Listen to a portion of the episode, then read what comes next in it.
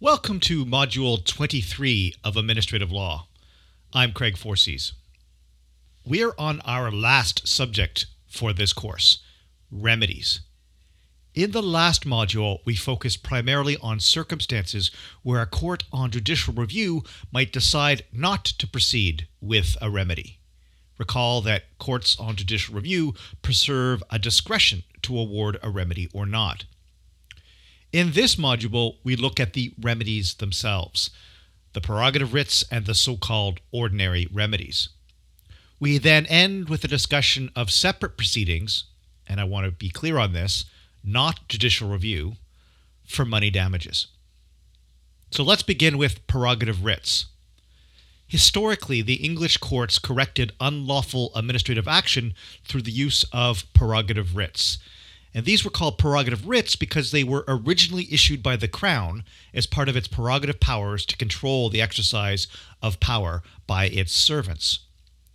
Over time, the Crown assigned to the courts the power to issue these prerogative remedies. And this was a system of judicial review inherited from England by the various provinces. Now, I want to talk about the various prerogative remedies, but keep in mind the federal court and the Federal Courts Act has its own list of remedies, which we'll come back to towards the end of this module. So let's begin then with certiorari. Let's talk first about its scope. Traditionally, certiorari requires a statutory authority to submit the record of its proceedings to a superior court so that court can assess that record for so called jurisdictional errors or what was called an error of law on the face of the record. An error of law on the face of the record would be discerned by the court or not based on the record of the proceedings before it, where there was an allegation of a so called jurisdictional error. The court could supplement that record with supplemental evidence, such as affidavits from the parties. Now, traditionally, certiorari was confined to final or determinative decision making by what were called judicial or quasi judicial bodies. This was a fairly limited remedy in terms of the availability in relation to the universe of administrative decision making. But in modern times, the remedy has become a general all purpose remedy available against delegates for any of the grounds of judicial review that are currently in operation. And so that would include things like procedural fairness and all the other different bases for court to intervene we've been discussing in this course. Moreover, it is no longer restricted simply to that old category of judicial or quasi judicial officials. And so it is an all purpose remedy. What is the effect then of certiorari? Well, if the court were to conclude that there is a ground of review, the normal consequence of issuing a writ in the nature of certiorari, which is the old parlance, is the quashing of the decision, that is, the setting aside of the decision. Now, depending on the grounds for review, a delegate whose decision has been quashed may not be able to recommence the proceedings that were set aside. Imagine, for instance, a circumstance where at issue was the jurisdictional boundaries between two different delegates, and a court concluded that delegate A was not, in fact, operating within its jurisdictional sphere. In those circumstances, that conclusion is determinative. There is no basis for the delegate to re engage its decision making process. On the other hand, if the decision is quashed for procedural fairness violations, nothing really stops the delegate from recommencing the matter. At one time, it was thought that a delegate could only recommence the matter if the court made an order to that effect, and often courts will order that the matter be sent back for reconsideration. However, any such order sending the matter back is not, strictly speaking, necessary. An order from a court, in other words, is not necessary for the delegate to recommence a proceeding that's been quashed, again, assuming that there is still a jurisdictional basis for the reassertion of that competency. On the other hand, a court may quash a decision and then expressly refuse to send the matter back. And recall there was a discussion in the Vavilov case about the sorts of circumstances where a court might conclude that there's no useful purpose served by sending the matter back to the delegate for its reconsideration.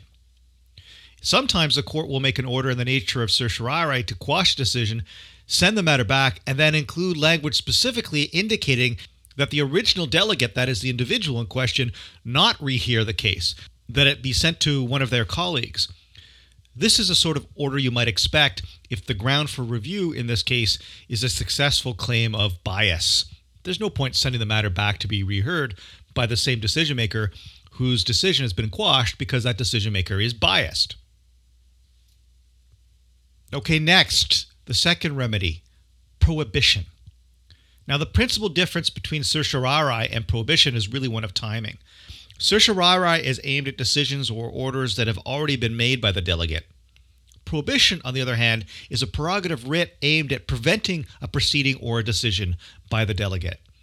Prohibition is therefore available only if there's some step left for the decision maker to take before the final outcome of their decision making process, and which the court can now stop. Now, in practice, incidentally, if you're filing a notice of application for judicial review and you're seeking a remedy of prohibition, you would probably also do two things. The first thing is you would seek an interlocutory injunction, which we'll talk about in a moment, that would stop the decision making process pending an outcome on the judicial review application on its merits. The other thing you'd probably want to do is also include a request for certiorari because there's no guarantee that you'll be able to stop the decision making process from unfolding while your judicial review application is underway. You may not get your interlocutory injunction.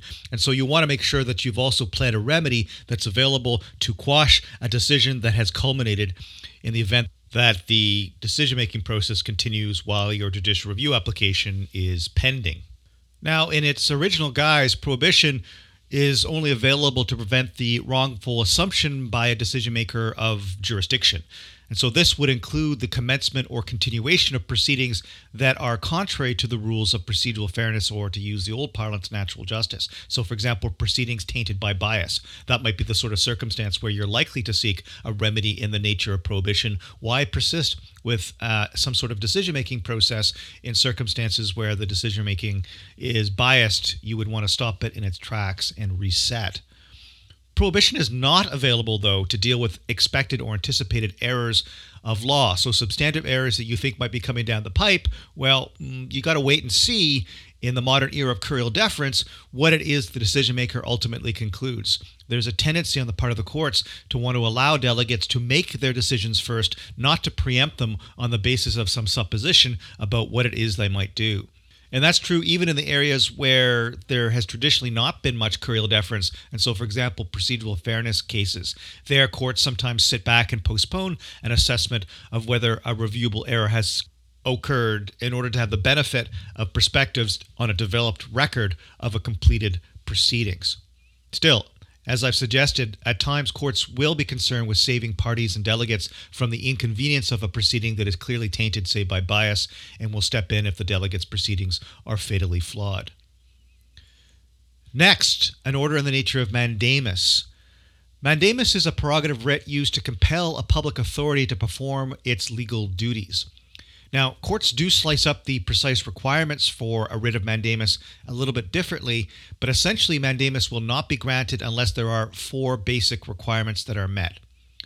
First, the function to be performed by the delegate must be obligatory. It is a duty, in other words, not a choice, but a duty. Second, that, that duty must be owed to the applicant themselves. It can't be some general obligation to a general class. It's got to be a duty that's owed to the applicant themselves. Third, the performance of the duty is due. There's no further step that's required before that duty will crystallize. And four, the delegate has refused a demand that it perform the duty. In other words, there has to be a demand and a de facto refusal. Now, mandamus is not restricted to enforcing substantive entitlements. It can also be used to compel observance of procedural rights, whether those rights are set out in statute or common law. And mandamus is most often sought in conjunction with certiorari. And so the applicant is seeking both to quash a decision and then direct that it be reconsidered in accordance with a duty pursuant to the order in the nature of mandamus. However, technically, you don't need to include a reference to certiorari when seeking mandamus. When one succeeds in pleading mandamus, the court instructs the delegate to act in accordance with its public duty as per its obligations the implication being that any previous decision that failed to comply with this duty is quashed. Now, in terms of discretionary powers, mandamus is generally not available to compel the outcome of an exercise of discretionary power one way or another. Remember, discretionary power is the power to make a choice, and mandamus doesn't allow you to dictate that choice to the delegate if that delegate remains free to make that choice. After all, the outcome is entirely in the hands of the delegate, and courts do not want to step into the shoes of the delegate using the vessel of mandamus. However, you can seek an order in the nature of mandamus obliging the delegate to actually exercise its discretion in accordance with the law. And so, if you have a circumstance where the delegate is sitting on their hands, they have a choice to be made, and they simply won't make it, that's the area where it would be appropriate to seek mandamus to compel them to make that choice, to exercise their discretion also, to be clear, mandamus can compel an outcome in some circumstances if the only reason for failing to exercise discretion is an improper one. Well, mandamus in that circumstance would effectively compel the opposite outcome. Next, habeas corpus. This is an ancient remedy often associated with uh, criminal law, but it does have a role on occasion in administrative law. It's an historic instrument that was used as a potential source for release of those detained unlawfully. Now, clearly, habeas corpus is entrenched in the Charter. Section 9 talks about how everyone has a right not to be arbitrarily detained or imprisoned.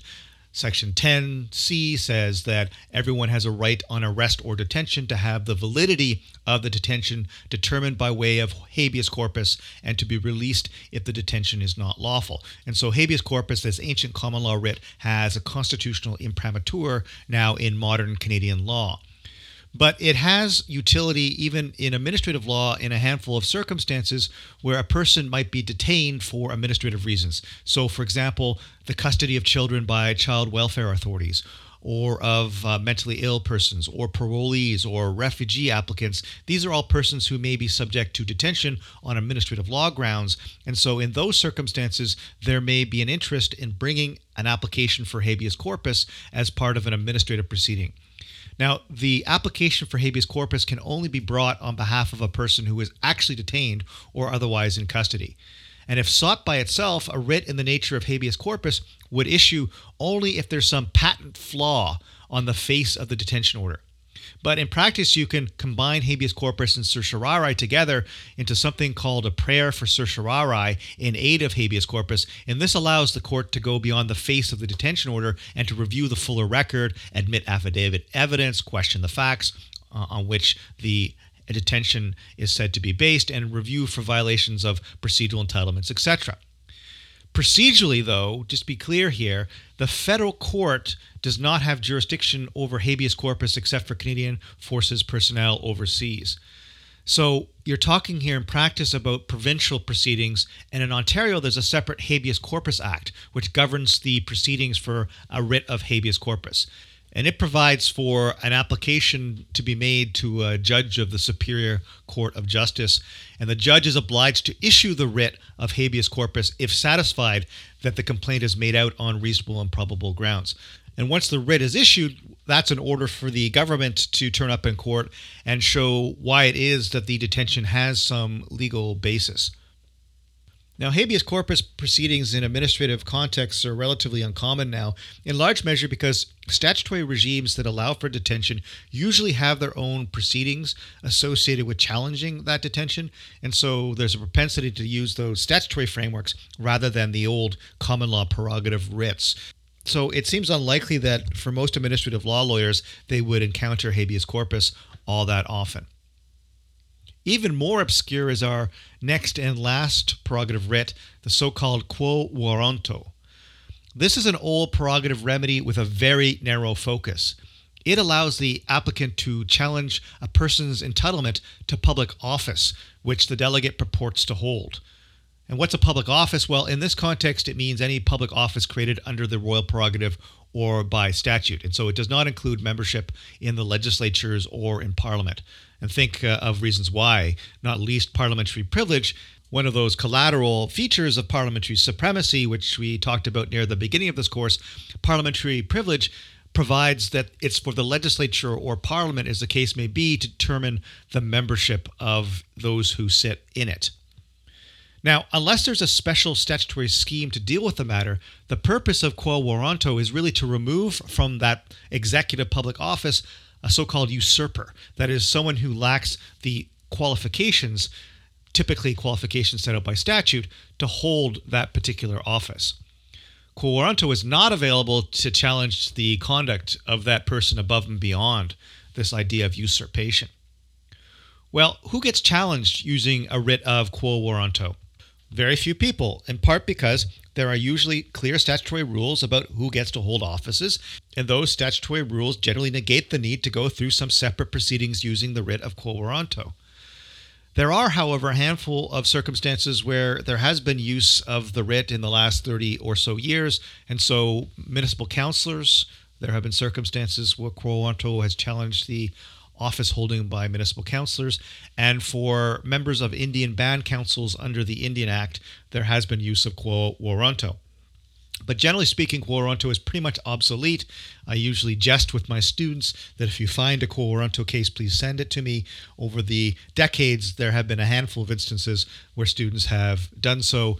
It is very uncommon. Okay, so let's shift gears away from prerogative writs to the so called ordinary remedies. And these were remedies that grew up separately in the private law area rather than being creatures of prerogative and creatures of the public law side of the legal house. And they do, to some extent, especially with injunctions, overlap with things like prohibitions that's simply a product of history, not of logic. And so, there, yes, there is overlap, but the overlap stems from their different historical origins. So, the first ordinary remedy I'll talk about is something called a declaration. And so, you may have a dispute as to the meaning of a provision in a statute or some other legal document. There, the court may interpret the provision and declare its true legal meaning. In so doing, a court may end up defining the scope of the powers of a delegate or the legal rights of a party. So, the purpose of requesting a declaration is really to clarify the law on a particular point. They are not declarations that are issued on matters of morality or wisdom or policy or choices made by courts with an eye to anything other than the law. court will only make declarations on questions of law. So, what then are the implications of a declaration if one were to seek it and to receive it? Well, a declaration of the court does not order anyone to do anything or to refrain from doing anything. It is not an order that is enforced. However, in practical reality, a declaration of the court is traditionally respected. Why? Because if the court declares the law is X and the delegate proceeds on the basis that the law is Y, it's very easy to turn around subsequently and go back to the court and say, well, now I'm coming for something binding in terms of an order. In many jurisdictions, a declaration is obtained through a civil proceeding called an action, which you would have studied in your course on civil procedure. But within the Federal Courts Act, it is also a remedy available on application for judicial review.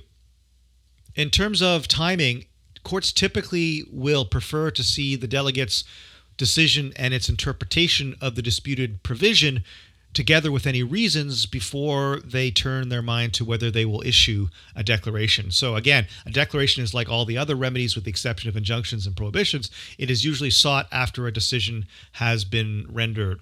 One last point on declarations it's not an academic exercise. Uh, the court will decline a declaration if there's no one present in court with a true interest in presenting the opposing view to that of the applicant.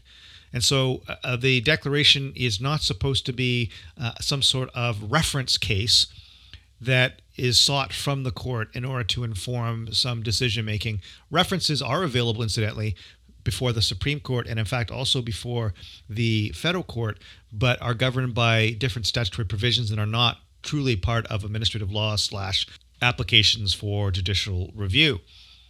Likewise, a declaration will be refused if it would have no practical or real effect. Again, it's not something that implicates courts in an academic exercise. Our last remedy is injunctions. Like declarations, injunctions have their origin in private law. These were equitable remedies whose historical purpose was to prevent unlawful or unauthorized interference with property rights. Eventually, injunctions came to be used to restrain also public statutory authorities from interfering with private rights. However, for the longest time, restrictions existed on its application to public authorities. Generally speaking, the rule was that the crown could not be enjoined, and this was part of something called crown immunity. Now, that strict view of crown immunity has long since evaporated, and so injunctions are part of the arsenal of remedies available in administrative law proceedings. Now, injunctions can really be classified in two ways first, by their effect, and secondly, by their duration. In terms of effect, there are preventive injunctions, that is, an injunction that stops some sort of act, for example, stops the government from deporting someone. And there are also mandatory injunctions. That is an injunction that mandates something that requires positive steps be taken to remedy past wrongs. So maybe perhaps that the government has to reopen a school that it wrongfully closed as a matter of administrative law. Now, mandatory injunctions are rare. Courts are reluctant to impose them and prefer to use mandamus when they require positive steps to be taken. Still, they, they do occur from time to time. The second way of classifying an injunction is by duration. And so there are permanent injunctions, these are permanent orders, and these are much less common than interlocutory injunctions. Interlocutory injunctions, as the term suggests, is a temporary injunction. These persist until the substance of a dispute before the court is resolved. And they're designed to ensure that delays at court don't render the matter moot because of the intervening period. So there might be, if the court were not to enjoin the conduct of a delegate, a step taken by that delegate that has the effect of making whatever dispute has come before the court entirely irrelevant. The person has been deported, and so there is no purpose any longer served in challenging the capacity of the delegate to, in fact, deport that person. Now, the test for an interlocutory injunction really hinges on three prongs. And so the Supreme Court has suggested that there has to be a serious issue to be tried, sometimes called a prima facie case. In other words, the applicant has to show that their case on the merits is neither vexatious nor frivolous and there's substance to it. Second, the applicant has to establish that they would suffer irreparable harm if their application for an interlocutory injunction were refused. And so imagine going back to our hypothetical if you refuse my injunction and I'm deported and it turns out that in fact I am a bona fide refugee and I do suffer some sort of harm upon return to my country of origin, well, that's the sort of injury that truly is irreparable and then, last, in terms of the three prongs, an assessment must be made as to who would be most inconvenienced by the imposition of the interlocutory injunction the state on the one hand versus the applicant. And so, coming back to our refugee deportation context, if you remove the claimant and they turn out to be a refugee, well, that's a very serious consequence stemming from the failure to issue the interlocutory injunction but if you're the state, if you're Canada, and you are subject to an interlocutory injunction, there's no real pernicious consequence to holding off on the deportation until the merits of the case on judicial review are, in fact, adjudicated. Okay, so those are our remedies in a nutshell. I admit, very much in a nutshell.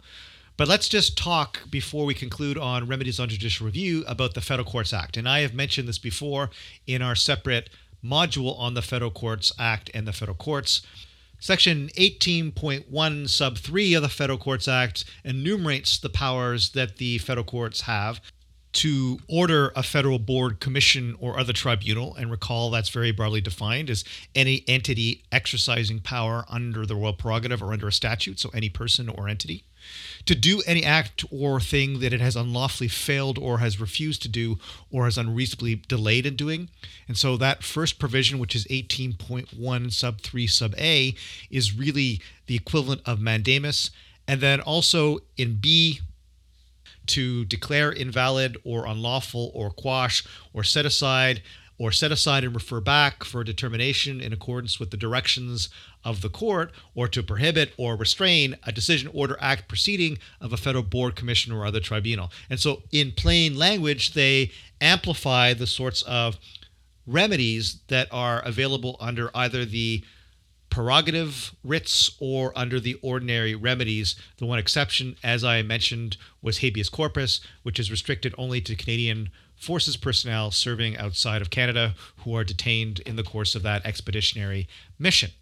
Now, the change in terminology in 18.1 sub 3 doesn't necessarily change the sorts of tests that the federal court might apply. So, for example, the federal court would apply the test for mandamus drawn from the common law, and it would look to those variables which I enumerated in our discussion in this module in deciding whether to give that relief. And just like for every other court on judicial review, whether to accord a remedy or not is an exercise of discretion by the federal courts. And so, again, those sorts of prudential considerations, which I enumerated in our prior module, are important at the federal court as they would be at the provincial superior courts hearing judicial review cases.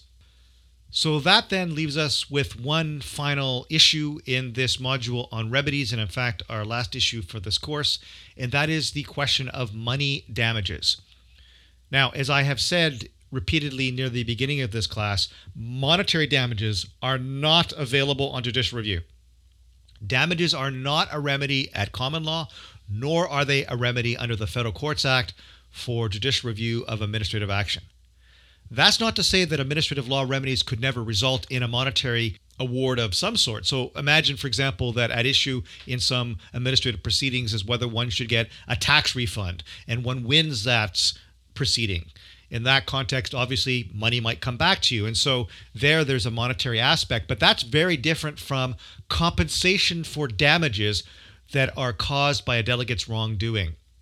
That sort of compensation for damages caused by a delegate's wrongdoing has to arise from a separate proceeding beyond judicial review, a proceeding in an action for one of those classic private law causes, a tort, a breach of contract, etc. The classic example of this is, in fact, the case we began this course with, Roncarelli versus Duplessis, which I used to illustrate the idea of an excessive assertion of jurisdiction, in that case by the Premier of Quebec. Roncarelli versus Duplessis was actually a tort, a tort of misfeasance of public power, a concept I'll come back to in a moment. It was not an administrative law proceedings per se. It raised administrative law issues, yes, but it was an action for damages. Now, the tort for misfeasance of power remains a recognized tort in Canadian law. Remember, it's a tort, it is not administrative law per se. The best known case recently involving the tort of misfeasance of public power is a case called Odhavji Estate versus Woodhouse, which involved the fatal shooting of Mr. Odhavji by police officers and then a subsequent investigation by the Special Investigations Unit. At issue before the Supreme Court was whether there was such a thing as a tort of misfeasance of public office. And the Supreme Court concluded there was and outlined the elements, which I'll briefly repeat here in the back end of this module. And so, to constitute a tort of misfeasance of public office, otherwise known as an abuse of power, this is an intentional tort that is constituted by first deliberate unlawful conduct in the exercise of public functions and second awareness by the delegate that that conduct is unlawful and likely to injure the plaintiff. If the plaintiff proves that the defendant would have been aware that their unlawful conduct would harm the plaintiff this creates a nexus between the parties and allows the lawsuit in tort and more than that the plaintiff has to show that the deliberate unlawful conduct with that requisite knowledge was the cause of the injuries that they're now complaining about. In Odhavji, the Supreme Court said that the underlying purpose of the tort is to protect each citizen's reasonable expectation that a public officer will not intentionally injure a member of the public through deliberate and unlawful conduct in the exercise of public functions. So it is possible to have conduct by a delegate that both triggers administrative law remedies, and you could judicially review the conduct of that public officers, but also separately through a tort proceedings give rise to the prospect of compensation for the tort of misfeasance of public power. And there's no requirement, as the federal court believed there once was, that one proceed with judicial review and establish the administrative law error before one sues in tort. There's no requirement, in other words, that you exhaust your administrative law course of action before you proceed with your civil cause of action. And so that ends our discussion of remedies. That also ends our video modules on administrative law in Canada. For those registered in my course, you will have learned by this point that these video modules are simply the passive content for a course designed to broaden your skill set in terms of addressing administrative law issues. I wish you well in your continued studies in this and other areas of the law. Remember always the public law mantra show me the power. And this ends Module 23.